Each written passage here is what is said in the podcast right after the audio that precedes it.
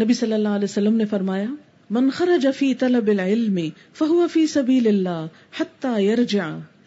کہ جو علم حاصل کرنے کے لیے گھر سے نکلا، وہ اللہ کی راہ میں ہے، یہاں تک کہ واپس آ جائے۔ آپ سب اس وقت فی سبیل اللہ ہیں، اللہ کے راستے میں نکلے ہیں، جب تک گھروں کو پہنچ جائیں۔ اور فی سبیل اللہ ہونے کا مطلب یہ ہے کہ مستقل طور پہ آپ کی نیکی لکھی جاتی رہے، لکھی جاتی رہے۔ یعنی ایک تو جو کام آپ کر رہے ہیں، دوسرا آپ کے یہاں پریزنس یہاں سے مراد اس کلاس روم یا اس مقصد کے لیے یہاں حاضر ہونا، یہ کیا کر رہا ہے آپ کے لیے؟ مسلسل دائیں طرف نیکیوں کے امال نامے میں وزن بڑھاتا چلا جا رہا ہے۔ نبی صلی اللہ علیہ وسلم نے فرمایا، لن يشبع مؤمن من خیر حتى يكون منتهاه الجنہ. مومن علم سے، خیر سے سیر نہیں ہوتا، اس کا دل نہیں بھرتا، یہاں تک کہ وہ جنت میں پہنچ جاتا ہے۔ یعنی سیکھتا چلا جاتا ہے، جاننے کی کوشش کرتا چلا جاتا ہے۔ اور آپ دیکھیں کہ اب میں چند ایک واقعات آپ کو ایسے سناؤں گی کہ جو ہمارے اسلاف کے ہیں۔ اسلاف سے مراد وہ لوگ جیسے نبی صلی اللہ علیہ وسلم سے سیکھنے والے کون تھے؟ صحابہ کرام۔ صحابہ سے کنہوں نے سیکھا؟ تابعین نے۔ تابعین سے کس نے سیکھا؟ طبع تابعین نے۔ طبع تابعین سے پھر آگے کی جنریشن نے۔ تو میں چند واقعات ان لوگوں کے سناؤں گی۔ یہ مسلمانوں کے عروج اور ترقی کا دور تھا۔ جب دنیا میں اسلامک سویلائزیشن پریویل کر رہی تھی، ہر طرف اس کا جھنڈا لہرا رہا تھا۔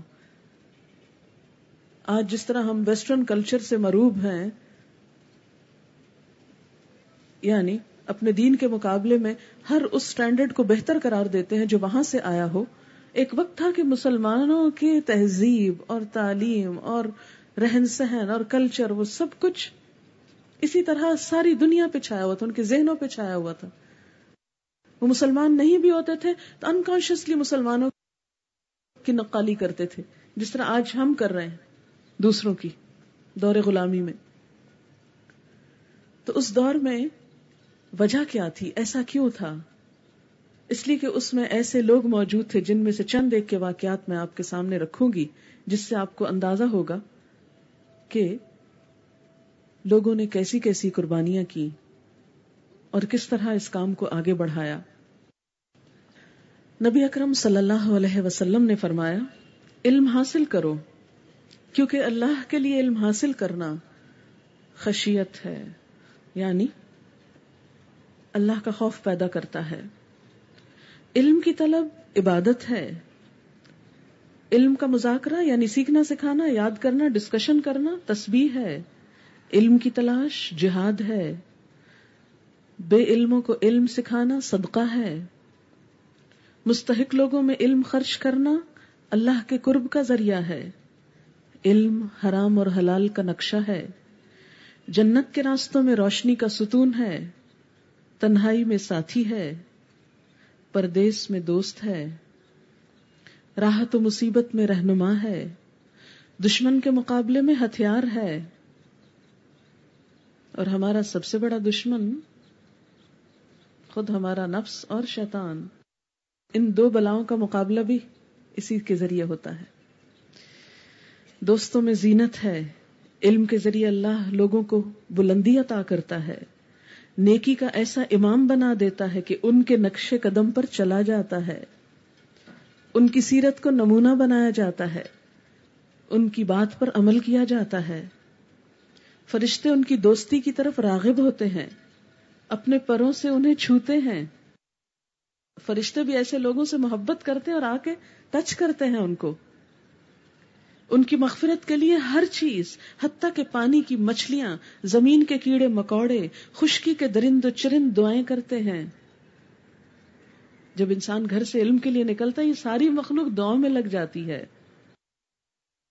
جہالت میں علم دلوں کے لیے زندگی ہے، تاریکی میں آنکھوں کے لیے روشنی ہے۔ علم ہی کے ذریعے بندے دنیا اور آخرت میں بہترین مرتبے اور بلند درجات حاصل کرتے ہیں۔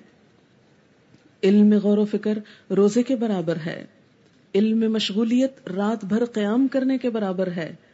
ایک حدیث اور میں بھی آتا ہے کہ رات کے کچھ حصے میں علم کا سیکھنا سکھانا ساری رات کھڑے ہو کر عبادت کرنے سے افضل ہے۔ اور دن میں علم کا سیکھنا سکھانا دن بھر کے روزے سے افضل ہے یعنی نفلی مراد ہے۔ علم سے ہی رشتے جڑتے ہیں یعنی حقیقی دوستیاں علم ہی کی وجہ سے وجود میں آتی ہیں۔ علم سے ہی حلال اور حرام کی شناخت ہوتی ہے۔ علم عمل کا رہنما ہے۔ علم عمل کا تابع ہے۔ خوش نصیب لوگوں کو ہی علم کی توفیق میسر آتی ہے۔ خوش نصیب لوگوں کو اس کی توفیق ملتی ہے۔ بدبخت اس سے محروم رہتے ہیں۔ ایک وقت تھا جب مسلمان دنیا میں عروج پر تھے۔ اس وقت مسلمانوں نے علم کے لیے اپنے آپ کو وقف کیا۔ ان کا شوق اور ذوق اور علم کے لیے کی جانے والی محنت کس قسم کی تھی؟ اس کے لیے چند ایک واقعات آپ کو سنانا چاہوں گی۔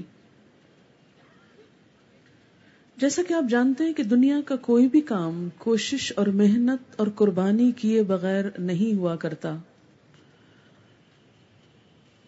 ہر چیز کے لیے آپ کو محنت کرنا ہے۔ چھوٹے سے چھوٹا دنیا کا کوئی کام، مثلا اگر آپ کو ایک جوتا بھی پہننا ہے تو اس کے لیے بھی آپ کو محنت کرنی پڑتی ہے۔ تھوڑا زور لگانا پڑتا ہے۔ پاؤں اندر لے جانا پڑتا ہے۔ پھر پھنسانا پڑتا ہے اس میں۔ پھر جوتا پہنا جاتا ہے۔ خود سے خود کچھ نہیں ہوتا۔ اسی طرح علم بھی کوشش کے بغیر حاصل نہیں ہوتا۔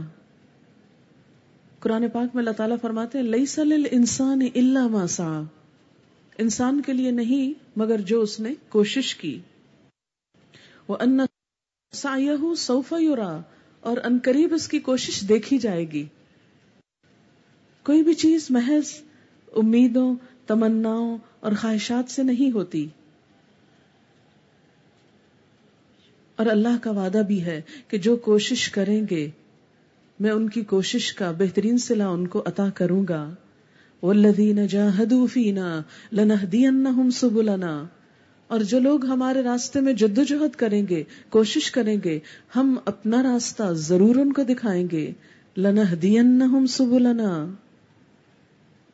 اپنی طرف آنے کا راستہ ضرور دکھائیں گے۔ عربی کے کچھ شعر ہیں جن میں کوشش کے بارے میں اور خصوصاً علم کے لیے کوشش کے بارے میں بہت خوبصورت الفاظ میں تعلیم دی گئی ہے۔ شاعر کہتا ہے بقدر القد تکتسب المعالی من طلب العلا سحر اللیالی انسان بلند مقامات پر اپنی کوششوں سے پہنچ سکتا ہے۔ اس لیے کہ جس کو بھی بلندی تک پہنچنے کی خواہش ہو، تو اس کے لیے راتوں کو جاگنا ضروری ہے۔ راتوں کو جاگنا مراد اس سے کیا ہے؟ نیند کی قربانی۔ خواب وہ صبح اٹھنے کی ہو۔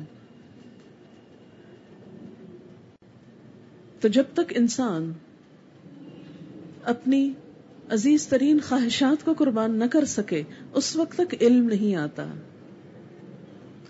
پھر وہ کہتا ہے یغوس البحر من طلب العالی ویختی بالسیادت والنوالی، جس کو موتیوں کی طلب ہوگی، اسے دریا میں غوطہ زنی کرنی پڑے گی۔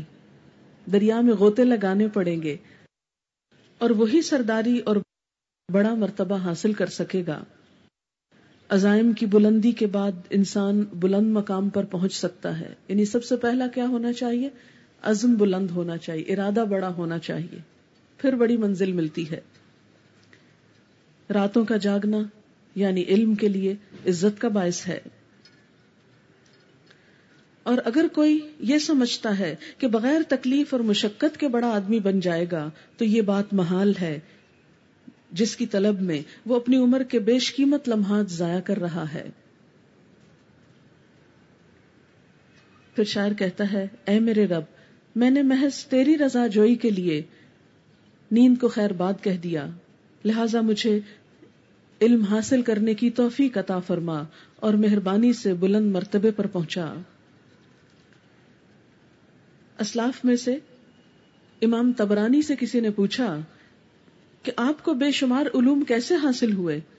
تو فرمایا، اے جان من، بیس سال تک میری کمر نے بوریے کے سوا بستر کا لطف نہیں اٹھایا، کہ گہری نیند نہیں سویا، بہت آرام دہ بچھونے پہ نہیں سویا کہ اٹھ نہیں سکوں گا۔ حماد الدین رومی نے ایک رات طلبہ کے حجروں میں مخفی گشت کے لیے چکر لگایا تو دیکھا کہ دو طالب علم ہیں۔ ایک تو تکیے سے ٹیک لگا کے مطالعے میں مصروف ہے۔ دوسرے کو دیکھا کہ مستعد بیٹھا کتاب پڑھ رہا ہے اور کچھ نہ کچھ لکھ بھی رہا ہے۔ پہلے کے بارے میں کہا کہ یہ بڑے درجے تک نہیں پہنچ سکتا۔ اور دوسرے کے بارے میں فرمایا کہ یہ کمال اور بڑی شان کا شخص ہوگا کہ جو الرٹ ہو کر بیٹھا ہے اور صرف پڑھ نہیں رہا، کچھ نہ کچھ لکھ بھی رہا ہے۔ تو آپ بھی چھوٹی چھوٹی باتیں لکھتے چلے جائیں تاکہ یہ آج جو کچھ سن رہے ہیں، اس میں تو کچھ نہ کچھ یاد دہانی کے لیے، یادگیری کے لیے ہی یاد رہ جائے۔ امام ابو یوسف کہتے ہیں، علم وہ چیز ہے کہ تجھے وہ اپنا کچھ حصہ بھی نہیں دیتا جب تک تو اسے اپنا سب کچھ نہ دے دے۔ علم وہ چیز ہے کہ وہ اپنا کچھ حصہ بھی نہیں تمہیں دے گا، جب تک اپنا سب کچھ تم اسے نہیں دو گے۔ اور ہم دیکھتے ہیں کہ ہمارے بزرگان دین نے علم کی تلاش میں ہر طرح کی قربانیاں کی، اپنے گھر چھوڑے اور اس لیے بھی چھوڑے کہ جو علم کے راستے میں نکلے گا، جنت کا راستہ اس پر آسان ہوگا۔ اپنی نیند اور آرام کو قربان کیا۔ اور یہ اللہ کا حکم بھی تو ہے۔ کہ کچھ لوگ تو ضرور ہی نکلیں، سب تو نہیں نکل سکتے، لیکن کچھ کو تو نکلنا ہوگا۔ قرآن پاک میں سورت التوبہ میں ایک آیت ہے، فلولا نفر من كل فرقة منهم طائفة ليتفقهوا في الدين ولينذروا قومهم اذا رجعوا اليهم لعلهم يحذرون۔ مگر ایسا کیوں نہ ہوا کہ ان کی آبادی کے ہر حصے میں سے کچھ لوگ نکل کر آتے اور دین کی سمجھ پیدا کرتے اور واپس جا کر اپنے علاقے کے باشندوں کو خبردار کرتے۔ یعنی یہ امت مسلمہ پر ایک فریضہ ہے کہ ہر علاقے میں سے کچھ لوگ نکلے دین سیکھیں اور واپس جا کر اپنے اپنے لوگوں کو سکھائیں۔ اور ہمارا یہ ایک سالہ پروگرام اسی آیت کا نتیجہ ہے۔ کہ ہر علاقے میں سے کچھ لوگ نکل کر آئیں، سیکھیں، اور پھر وہ خواتین جو اپنے علاقوں سے نکل نہیں سکتی کسی بھی مجبوری کی وجہ سے۔ ہاں وہ بچے ہیں یا ٹرانسپورٹ ہے یا کچھ اور ہے، یا ویسے ہی سستی ہے، تو واپس جا کر ان کو بھی خبردار کریں، ان کو بھی بتائیں۔ اللہ یا ضرون تاکہ وہ بھی بچ سکیں۔ یا ضرون تو اس سے کیا پتا چلتا ہے کہ دو چیزیں کرنا ہے۔ ایک تو تفقو الدین، دین کی سمجھ پیدا کرنا ہے۔ اور دوسرے واپس جا کر اپنے آس پاس کے لوگوں کو بھی بتانا ہے کیونکہ ایک شخص کو سکھا دینا سو سرخ قیمتی اونٹوں سے زیادہ بڑی متا کا حاصل کرنا ہے۔ مسلمانوں کے اندر علم کے لیے سفر اتنا اہم حصہ بن گیا تھا۔ کہ علماء کہا کرتے تھے کہ جس شخص نے صرف اپنے شہر میں سیکھا، اس کا علم سکھانے کے قابل نہیں۔ یعنی وہ عالم عالم قرار نہیں پاتا تھا جو صرف اپنے ہی شہر میں سیکھے۔ جیسے ہمارے ہاں یہ ڈگریاں ہیں نا کہ اگر آپ اسکول میں اگر پڑھانا چاہتے ہیں تو مثلاً آپ کو بی اے کیا ہونا چاہیے، یونیورسٹی میں پڑھانا چاہتے ہیں تو ماسٹرز کی ڈگری ہو یا پی ایچ ڈی، ڈاکٹریٹ کی ڈگری ہو۔ یا مختلف پروفیشنل ڈگریوں کے لیے پروفیشنل کورسز آپ نے کیے ہوئے، پھر آپ پڑھا سکتے ہیں۔ تو مسلمان اپنی تاریخ میں ہم کیا دیکھتے ہیں؟ کہ وہ صرف ڈگری نہیں دیکھتے تھے، وہ یہ دیکھتے تھے کہ اس نے کہاں کہاں سے جا کر پڑھا ہے، کس کس سے سیکھا ہے، کتنا سفر کیا ہے۔ کسی بھی عالم کے بڑا عالم ہونے کے لیے اس کے سفر کو گنا جاتا تھا۔ کتنے عالموں اور کتنے شہروں میں جا کے پڑھا۔ لیکن آج ہمارا کیا حال ہے؟ دنیا کے لیے تو ہم خود کیا بچوں کو کیا امریکہ بھیج سکتے ہیں پڑھنے کے لیے؟ لیکن دین کے لیے ایک علاقے سے دوسرے علاقے میں بھی پہنچنا ہم کو گوارا نہیں۔ تو ظاہر ہے پھر ہماری دین کی اتنی ہی ترقی ہوگی۔ کسی بھی چیز کے لیے جتنی ایفرٹ کی جائے، اتنی ہی ترقی ہوتی۔ دنیا کے لیے جتنی ہم کوشش کرتے ہیں، اتنا نتیجہ نکلتا ہے۔ اسی طرح دین کے لیے بھی ہمیں کوشش کرنا ہے اور اس کے لیے سفر کرنا ہے۔ اگر ہم ایک شہر سے دوسرے میں نہیں، اگر آپ اسلام آباد نہیں آ سکے، تو چلے ہم آپ کے لیے کراچی آ گئے۔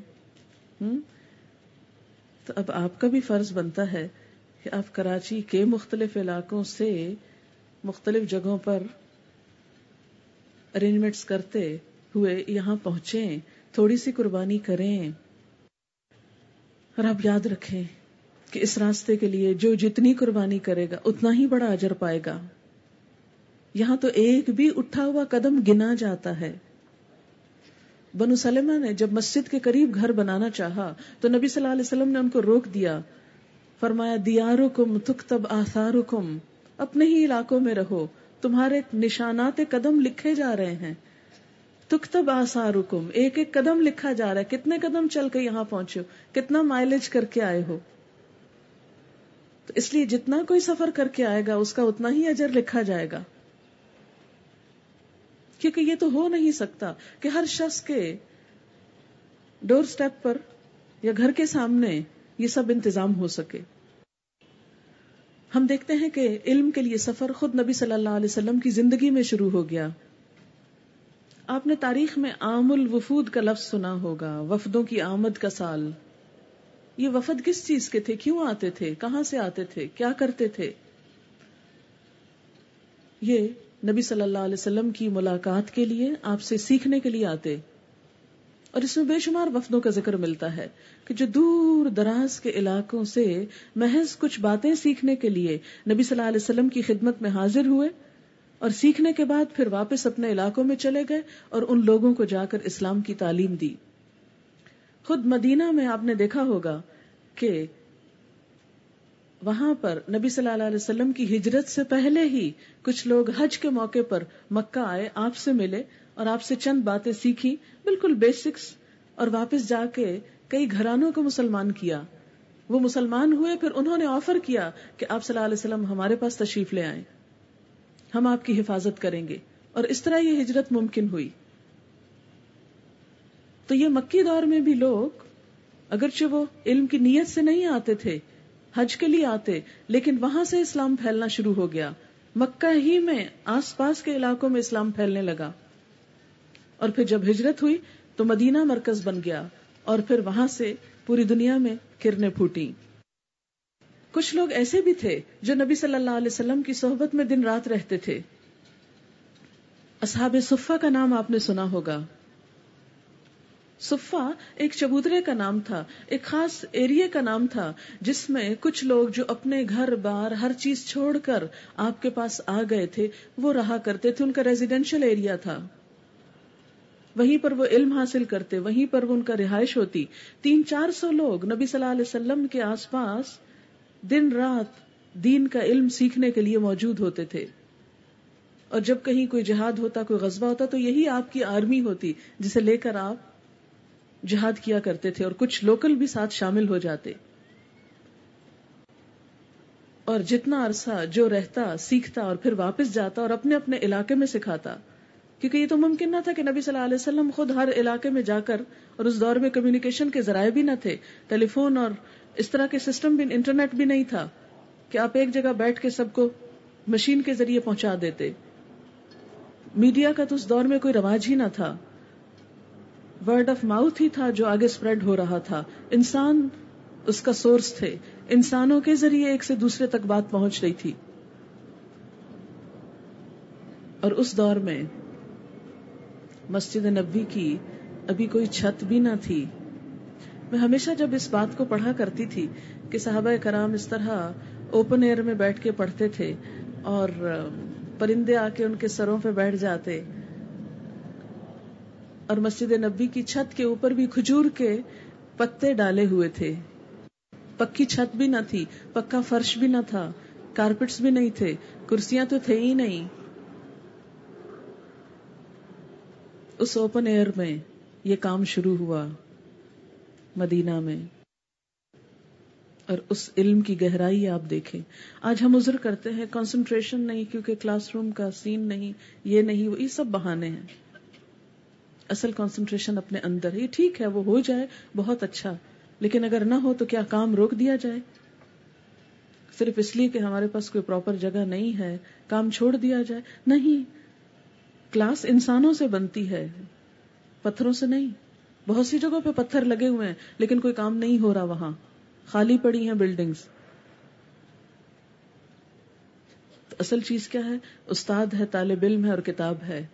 جہاں یہ تین چیزیں میسر آ جائیں، اگر آپ کسی درخت کے نیچے بھی بیٹھ جائیں، تو کام ہو سکتا ہے۔ آج پاکستان میں بہت سے اسکول درختوں کے نیچے ہیں، آج بھی ہیں۔ بہرحال جذبوں میں کمی نہیں ہونی چاہیے۔ ارادوں میں کمزوری نہیں آنی چاہیے۔ جگہ کوئی بھی ہو سکتی ہے۔ یہ تو اللہ ہی کو معلوم ہے۔ ہم دیکھتے ہیں کہ وفد عبد القیس نبی صلی اللہ علیہ وسلم کی خدمت میں حاضر ہوا اور دور دراز کا سفر کر کے میلوں میل اور آ کر آپ سے جو تعلیم لی، بہت مختصر تھوڑی سی تعلیم تھی۔ آپ نے ان کو چار باتوں کے کرنے کا اور چار کو چھوڑنے کا حکم دیا اور اس کے بعد وہ چلے گئے۔ اور آپ نے ان کو فرمایا کہ یہ باتیں خود بھی یاد رکھیں اور پیچھے رہنے والوں کو بھی سکھا دیں۔ نبی صلی اللہ علیہ وسلم کی وفات کے بعد آپ کو معلوم ہے کہ صحابہ کرام کی اکثریت مدینہ کے اندر نہیں رہی۔ چھوڑ گئے مدینہ، سب ادھر ادھر بکھر گئے۔ معلوم ہے کیوں؟ وہ ہماری طرح تھوڑی تھے۔ کہ کچھ نہ کرنا چاہتے ہو تو یہ تمنا کرتے ہو کہ جا کے مدینہ کی کسی گلی میں بیٹھ جائیں اور وہیں ختم ہو جائے اور خود بخود جنت مل جائے۔ ہم تو ایسی اکثر نعتوں میں یہی کہتے رہتے ہیں نا بیٹھ کے۔ کہ کسی طرح مدینہ پہنچ جائیں اور بس وہیں پر آپ گوشہ آفیت میں امن سے بیٹھ جائیں۔ صحابہ کرام کو وہ گوشہ آفیت ملا ہوا تھا، لیکن وہ وہاں بیٹھے نہیں رہے۔ پھیل گئے ہر طرف۔ اور جہاں جہاں تک گئے، وہاں وہاں انہوں نے آپ صلی اللہ علیہ وسلم کی تعلیمات کو آگے پہنچایا۔ آپ صلی اللہ علیہ وسلم کے زمانے میں بھی صحابہ کرام کی قدر تھی۔ اللہ نے قرآن میں فرمایا ردی اللہ عنہم وردو ان، اتنا بڑا سرٹیفکیٹ ملا ان کو۔ دیکھے نا سرٹیفکیٹ ایک تو کاغذ کا ملتا ہے نا جو آپ کو ملے گا، انشاءاللہ کورس کے اختتام پہ۔ لیکن صحابہ کرام کو کاغذ پہ نہیں ملا تھا۔ قرآن کے الفاظ میں لکھا گیا تھا۔ کیا سرٹیفکیٹ تھا؟ رضی اللہ عنہم وردو ان۔ ان سے اللہ راضی ہو گیا ہے اور یہ اللہ سے راضی ہو گئے ہیں۔ مقصد پورا ہو گیا۔ یعنی آپ صلی اللہ علیہ وسلم کی زندگی میں بھی وہ بہت چنے ہوئے لوگ تھے، جنہیں آپ کی رفاقت ملی، آپ کی دوستی نصیب ہوئی۔ لیکن آپ کے وفات کے بعد جو صحابہ کرام تھے، ان کی قدر و قیمت ایک دم بہت بڑھ گئی۔ وہ کیوں؟ اس لیے کہ اب سب لوگ ان سے رجوع کرتے تھے اور آ کر پوچھتے تھے، آپ نے خود سنا تھا نبی صلی اللہ علیہ وسلم کو یہ فرماتے ہوئے؟ فرسٹ ہینڈ نالج اس فرسٹ ہینڈ نالج کے لیے بہت سفر ہوئے کہ ہمیں اس شخص سے سننا ہے جس نے آپ سے سن رکھا ہو۔ بیچ میں کوئی اور نہیں آئے۔ ڈائریکٹ سننا ہے۔ اس میں روایت لکھی ہے کسیر بن قیس کہتے ہیں کہ میں صحابی رسول صلی اللہ علیہ وسلم ابو دردا کے ساتھ دمشق کی مسجد میں بیٹھا ہوا تھا کہ ایک شخص حاضر ہوتا ہے اور کہتا ہے، ابو دردا میں مدینہ تو رسول سے آ رہا ہوں۔ مدینہ سے اٹھ کے جا رہا ہے دمشق۔ کس لیے؟ حالانکہ مدینہ میں بہت سے لوگ اس حدیث کو جانتے تھے۔ ان سے نہیں سنا۔ معلوم تھا، علم پہلے ہی تھا۔ اب کس چیز میں اضافہ کرنے کو جا رہے ہیں؟ علم الیقین میں۔ ایک ہوتا ہے بس علم انفارمیشن اور ایک ہوتا ہے علم الیقین۔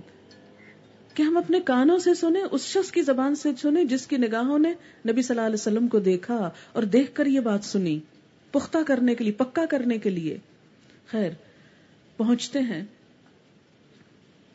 اور ابو دردا بیٹھے ہیں مسجد میں۔ ایک شخص حاضر ہوتا ہے، کہتا ہے کہ ابو دردا میں مدینہ تو رسول صلی اللہ علیہ وسلم سے آ رہا ہوں۔ کیونکہ مجھے یہ معلوم ہوا ہے کہ آپ، آ، حضور صلی اللہ علیہ وسلم سے ایک حدیث روایت کرتے ہیں جو آپ نے ڈائریکٹ حضور صلی اللہ علیہ وسلم سے سنی تھی۔ ابو دردا ان کے اس شوق پر بہت متعجب بھی ہوتے ہیں، خوش ہوتے ہیں۔ پوچھتے ہیں، یہاں آنے کی کوئی اور غرض، کوئی اور نیت، کوئی اور وجہ؟ کہتے ہیں، کچھ بھی نہیں، صرف ایک حدیث سننے آیا ہوں۔ اور آپ کو معلوم ہے، مدینہ سے ڈومیسکس کتنا دور ہے؟ میرے خیال میں آج بھی ڈیڑھ گھنٹے کی شاید فلائٹ ہے۔ بائر کتنا عرصہ لگا ہوگا اونٹ کی پیٹ پہ بیٹھ کے اس شخص کو ایک صحابی کی خدمت میں ملاقات میں پہنچنے کے لیے۔ علم تو کتابوں سے بھی مل جاتا ہے۔ آپ کھولیں کتاب اور یہ سب باتیں پڑھ لیں۔ کیسٹ بھی آپ آن کر لیں اور سن لیں۔ انفارمیشن ہو گئی آپ کو۔ لیکن یقین نہیں ہوتا اس علم پر، جو صرف کتاب سے ہوتا ہے۔ اسی لیے اللہ تعالیٰ نے صرف قرآن نہیں اتارا، اس کے ساتھ نبی صلی اللہ علیہ وسلم کو بھی بھیجا۔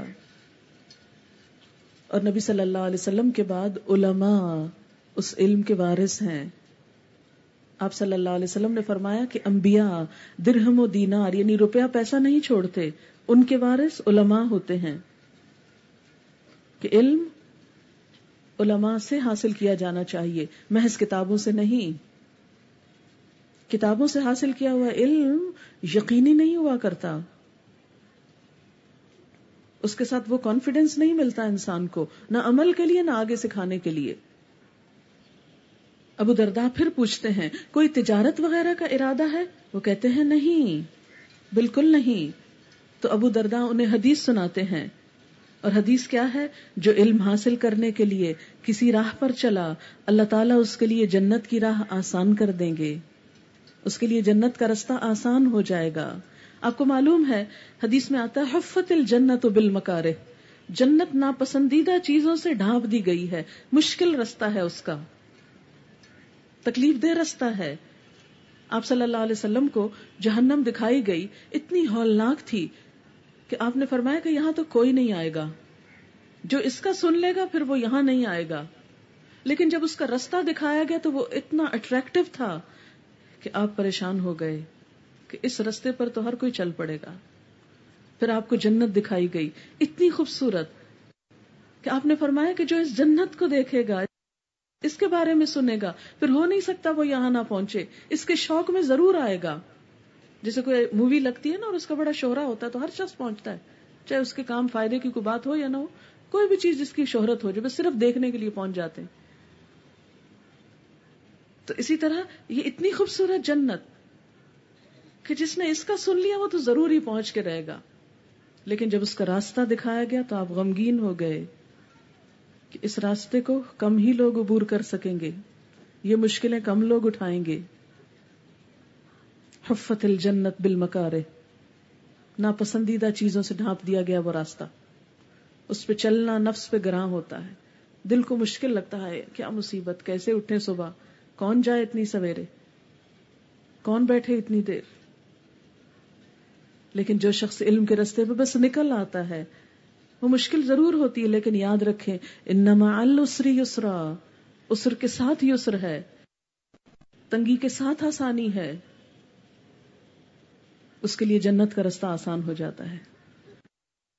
اور ایک عالم کو عابد پر اتنی فضیلت ہے، جتنی چودویں رات کے چاند کو سب ستاروں پر ایک عالم اس طرح چمکتا ہے جیسے چودویں رات کا چاند سب ستاروں کے بیچ میں چمکتا ہے۔ خود ابو دردا کا کہنا ہے کہ اللہ کی کتاب میں سے اگر میں صرف ایک آیت نہ سمجھ سکوں، پھر مجھے یہ معلوم ہو جائے کہ برک الغماد کے علاقے میں ایک شخص ہے جو مجھے یہ آیت سمجھا دے گا، تو میں وہاں تک کا سفر کرنے میں بھی گریز نہ کروں گا، وہاں بھی جاؤں گا۔ خود ابو دردا کا کہنا ہے کہ اللہ کی کتاب میں سے اگر میں صرف ایک آیت نہ سمجھ سکوں، پھر مجھے یہ معلوم ہو جائے کہ برک الغماد کے علاقے میں ایک شخص ہے جو مجھے یہ آیت سمجھا دے گا، تو میں وہاں تک کا سفر کرنے میں بھی گریز نہ کروں گا، وہاں بھی جاؤں گا۔ ایک آیت اگر مجھے سمجھ میں نہیں آئی، اور برک الغماد بہت دور علاقے کا نام، جسے ہمارے ہاں کالا پانی کہتے ہیں مثلاً۔ ایسا علاقہ کہ جہاں پہنچنا انتہائی مشکل ہو۔ کہتے ہیں ایک آیت اگر مجھے سمجھ نہیں آئے گی تو اس کو سیکھنے کے لیے اگر مجھے اتنا دور جانا پڑے گا تو میں جاؤں گا۔ یہ شوق تھا صحابہ کرام میں سیکھنے کے لیے۔ اسی وجہ سے وہ جاہل ترین قوم دنیا کی سب سے بڑی عالم قوم بن گئی۔ شوق کی بات ہے نا؟ جابر بن عبداللہ طویل العمر صحابہ میں سے ہیں، جنہوں نے ڈیڑھ ہزار احادیث حضور صلی اللہ علیہ وسلم سے روایت کی ہیں۔ ان کا کہنا ہے کہ مجھے آ حضور صلی اللہ علیہ وسلم کے ساتھیوں میں سے کسی کے بارے میں معلوم ہوا کہ انہوں نے آپ سے ایک حدیث سن رکھی، حالانکہ انہوں نے خود بھی حضور کو دیکھا ہوا تھا۔ ڈیڑھ ہزار حدیثیں انہوں نے خود سنی ہوئی تھی جو آگے روایت کرتے تھے۔ لیکن ایک شخص کا پتا چلا، ذرا شوق دیکھے نا، اپنے آپ کو کوئی بڑی چیز جو نہیں سمجھتے تھے۔ شوق کی بات ہے۔ انہیں پتا چلا کہ ایک حدیث ہے جو فلاں صاحب نے ڈائریکٹ سنی تھی۔ اور انہوں نے خود ڈائریکٹ نہیں سنی تھی۔ اس پر انہوں نے کیا کیا؟ کہتے ہیں، جابر، میں نے ایک اونٹ خریدا اور سفر شروع کیا۔ ایک مہینے کا سفر کر کے شام پہنچا تو معلوم ہوا کہ وہ صحابی رسول صلی اللہ علیہ وسلم عبداللہ بن انیس الانصاری ہیں۔ مجھے دیکھ کر وہ مجھے اپنے گلے لگا لیتے ہیں۔ میں اپنے آنے کی غرض ان کے سامنے رکھتا ہوں۔ تو عبداللہ حضرت جابر کو ایک حدیث سناتے ہیں۔ جابر ایک حدیث سن کر واپس آ جاتے ہیں۔ ایک مہینے کا سفر، ایک حدیث سن کے واپس۔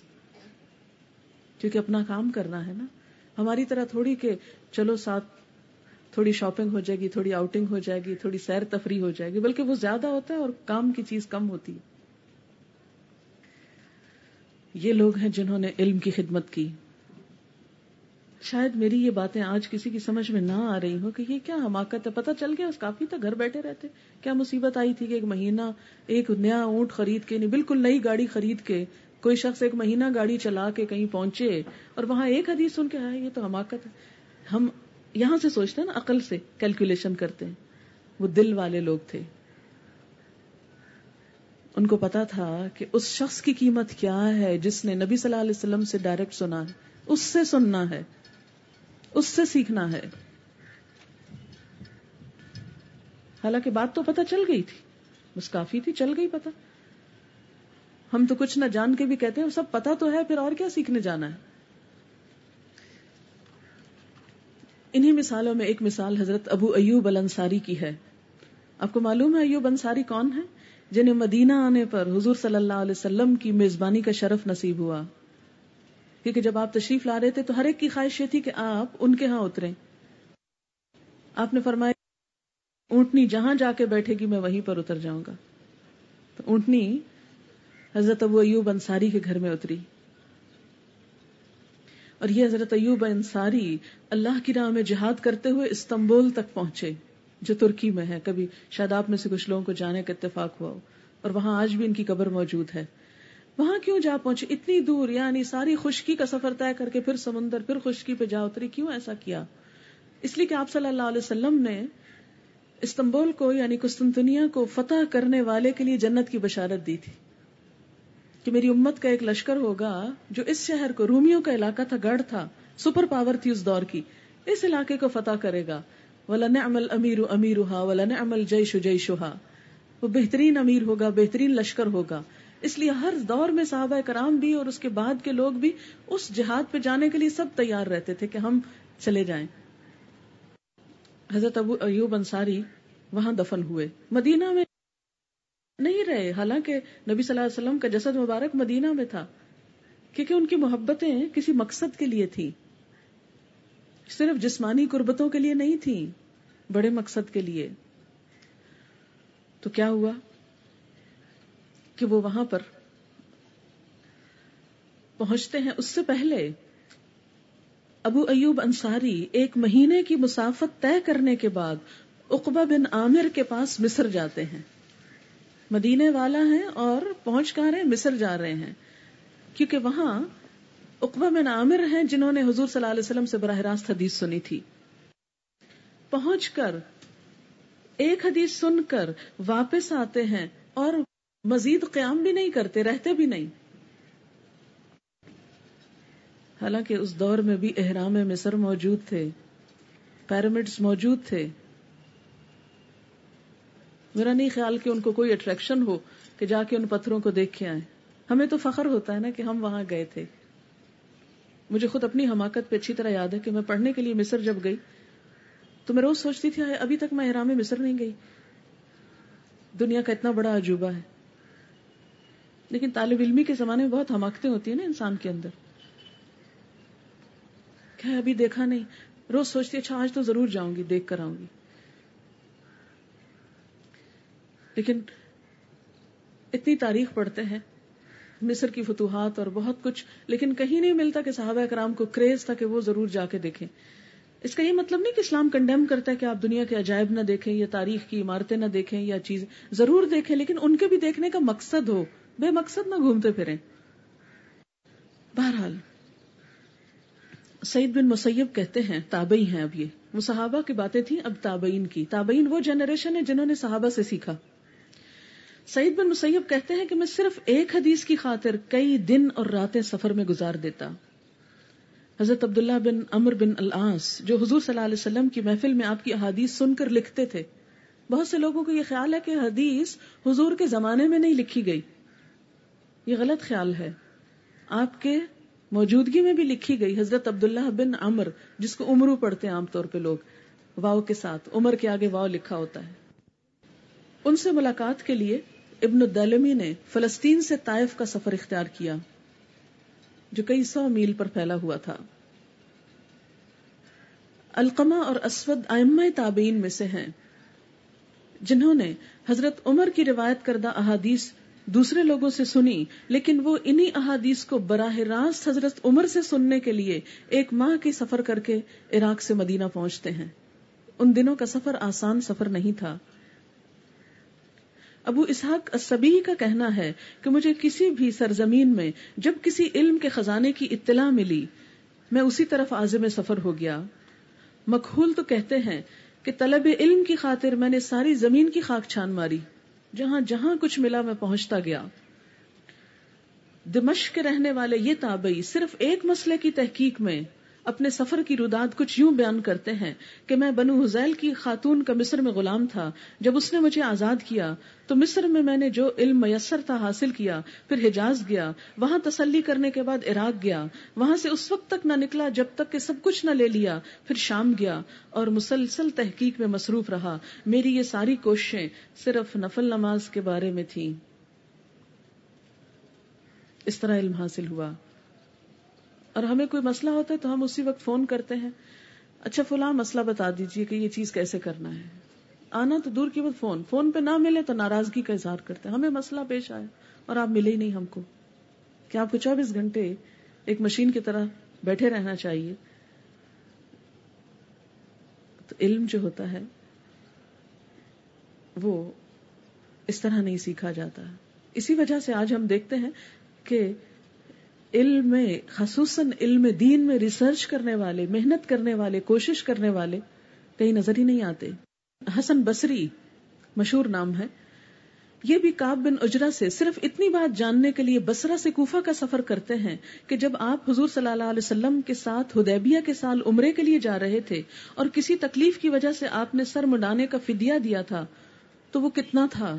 اور جواب میں کہتے ہیں ایک بکری۔ بس ایک بکری کا لفظ سننے کے لیے انہوں نے بسرا سے کوفہ کا سفر کیا۔ حالانکہ وہ کہتے کیا ہاں، نہیں تو پتا تو چلو جو مرضی کر دو۔ اللہ غفور الرحیم ہے۔ ان کے لیے تو غفور الرحیم ہو جاتا، لیکن ہمیں کیسے پتا چلتا؟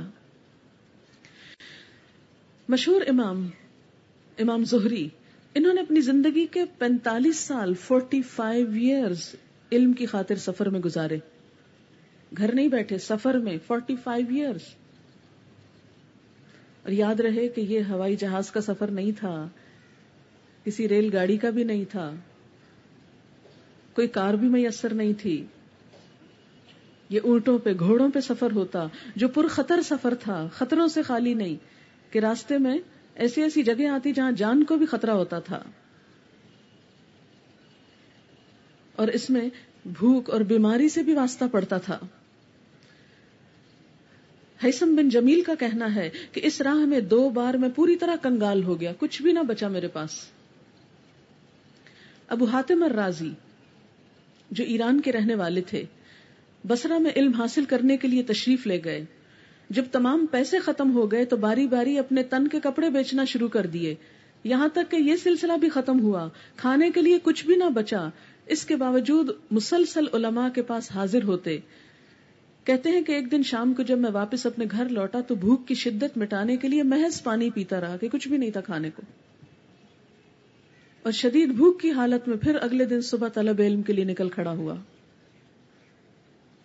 اور ہم تو ناشتہ کرنے میں اتنی دیر لگا دیتے ہیں کہ یہ پسند کا نہیں، وہ مرضی کا نہیں، اب یہ کیسے کھائیں، وہ کیسے کھائیں علم کے لیے وقت کہاں سے آئے گا؟ ابن طاہر المقدسی چھٹی صدی کے علماء میں سے ہیں۔ اپنے بارے میں کہتے ہیں کہ طلب علم کی خاطر میں گرمی میں ننگے پاؤں چلتا، کبھی ایک مرتبہ بھی سواری میسر نہ آئی، میری کتابیں میری پشت پہ ہوتی دو مرتبہ گرمی کی شدت کی وجہ سے میں نے خون کا پیشاب کیا۔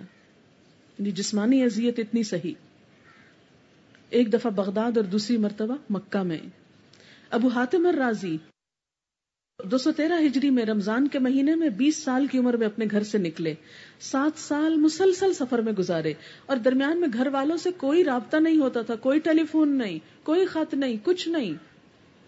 گھر والوں کو یہ نہیں پتا ہوتا تھا کہ بچہ اس وقت کہاں ہے، اور بچے کو نہیں پتا کہ گھر والوں پہ کیا گزر چکی ہے۔ علم کی خاطر۔ کوئی ایک ٹھکانا نہیں ہوتا تھا کہ جہاں خط پہنچ جاتے، مسلسل گھومتے پھرتے، کہ جہاں سے جو مل جائے چن لیا جائے۔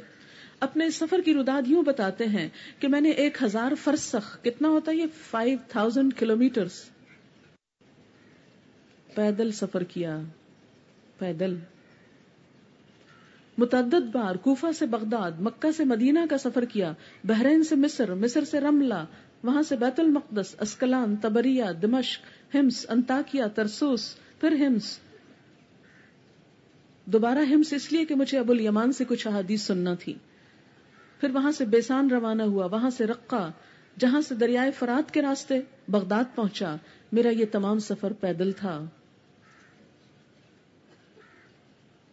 اپنے ایک سفر کے بارے میں لکھتے ہیں کہ مدینہ میں داؤد الجافری سے استفادے کے بعد ہم تین لوگ، جن میں سے ایک مربروز کا، دوسرا نیشا پور کا رہنے والا تھا، سمندری سفر پہ روانہ ہوئے۔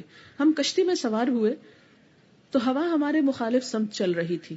مسلسل تین ماہ تک سمندر میں ہی رہے۔ ہمارا زادرہ ختم ہو گیا۔ تو ہم کسی ساحل پر اتر گئے۔ کئی دن تک پیدل چلتے رہے۔ یہاں تک کہ کھانے پینے کا سامان بالکل ختم تھا۔ تین دن مزید بھوک پیاس میں چلے۔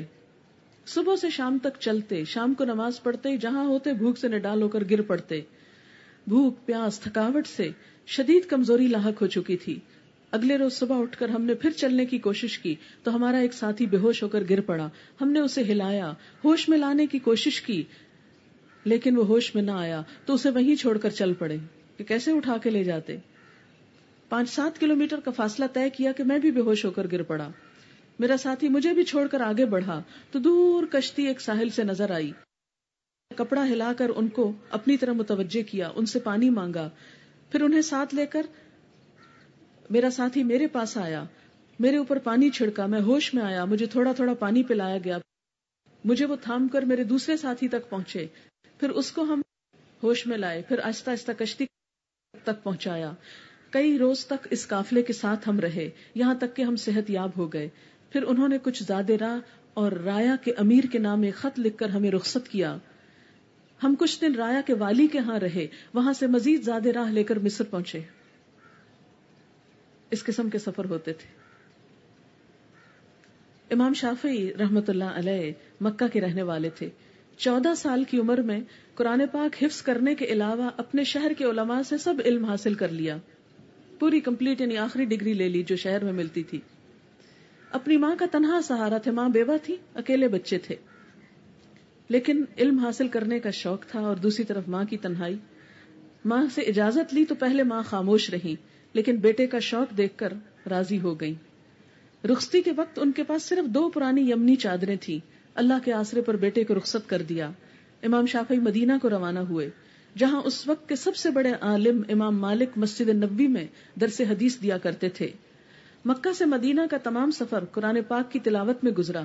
وہ لکھتے ہیں کہ اس سفر میں میں نے سولہ قرآن ختم کیے۔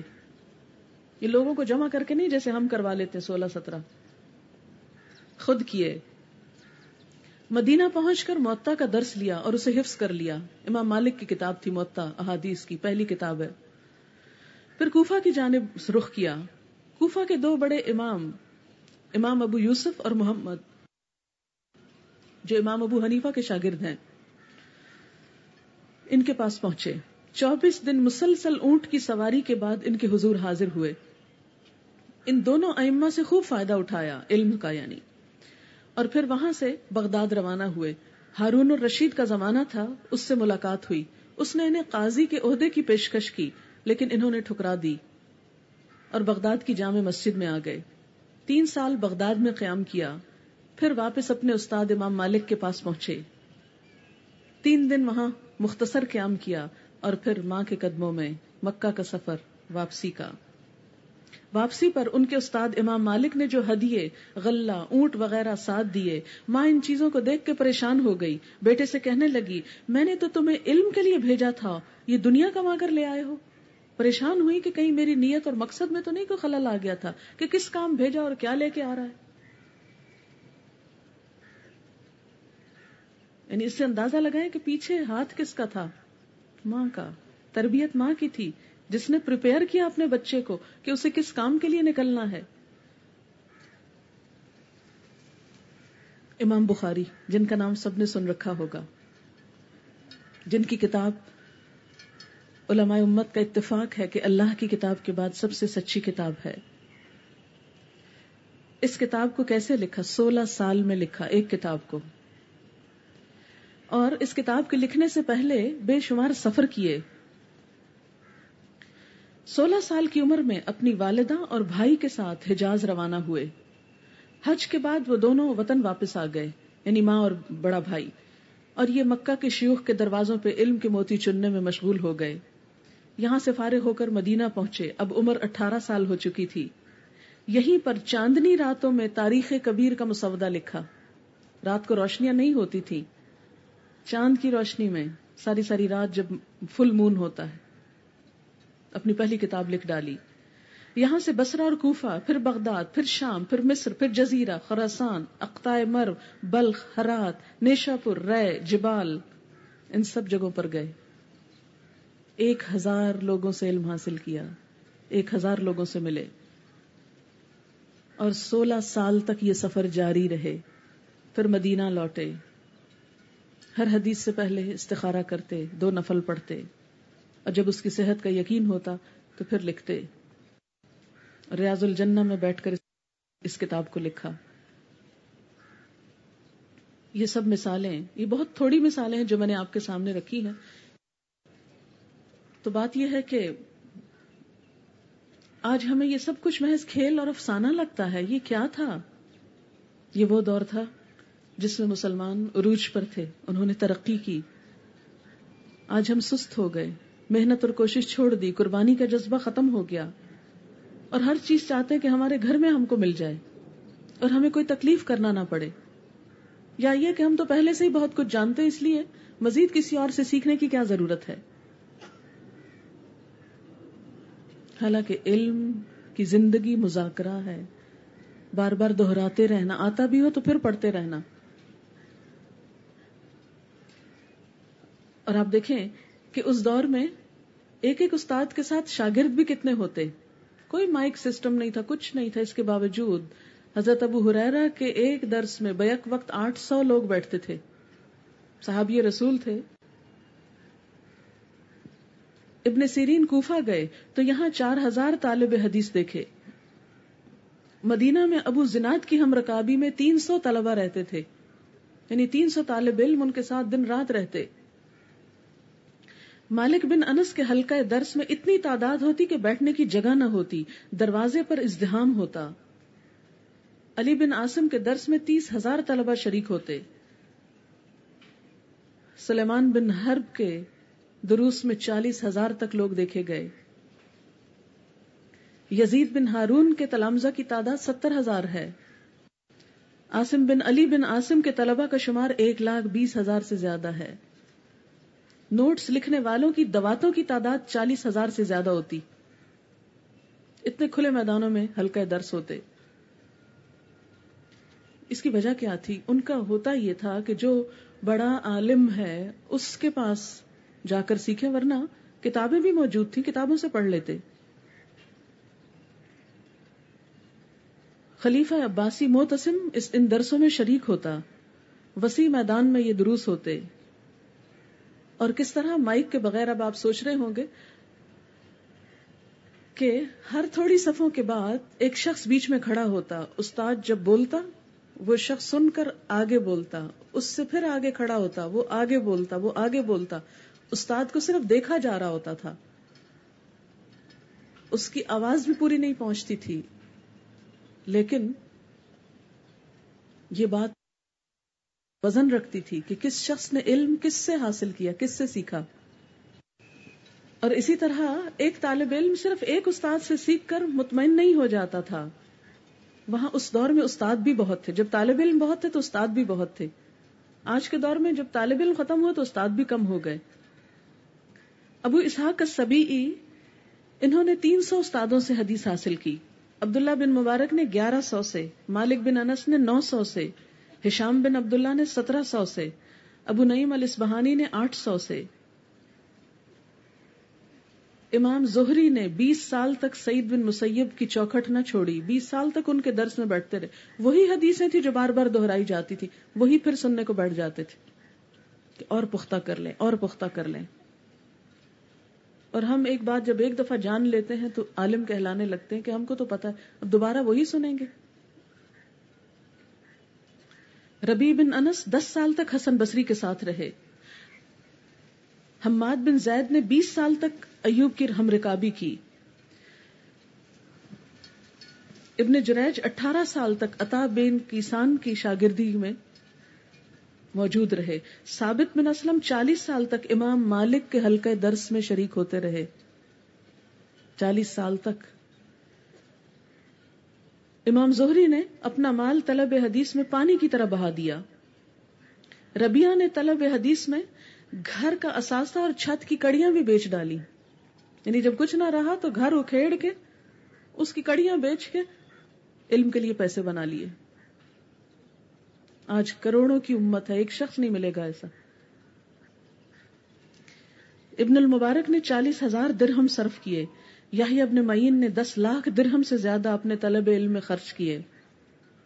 علی بن عاصم واسطی نے ایک لاکھ درہم زہیلی نے ڈیڑھ لاکھ، ابن رستم نے تین لاکھ، ہشام بن عبید اللہ نے سات لاکھ۔ خطیب بغدادی نے اپنا تمام مال دو سو دینار اہل علم اور تلامز حدیث کو دے دیا۔ سارا مال وقف کر گئے۔ اور یہ تاریخ میں سارے ریکارڈ ملتے ہیں، یہ پورے ریفرنس ہے میرے پاس۔ ود ریفرنس یہ سب باتیں میں نے نوٹ کی ہوئی جب میں خود پی ایچ ڈی کر رہی تھی، تو یہ باتیں مجھے بہت حیران کن لگتی تھی۔ میں نے ان کو لکھنا شروع کر دیا کہ انہیں ہمیں عوام کو بتانے کی ضرورت ہے تاکہ ان کے اندر بھی شوق پیدا ہو۔ کیونکہ یہ ہماری تاریخ چھپی ہے، کاغذوں کے نیچے بند ہے۔ ہمیں پتا ہی نہیں کہ ہمارے بڑے کیسے تھے۔ انہوں نے کیسی قربانیاں کی۔ اسی لیے ہم چھوٹی سی قربانی کر کے پھر پریشان ہو جاتے ہیں کہ ہم نے اتنا کچھ کر لیا۔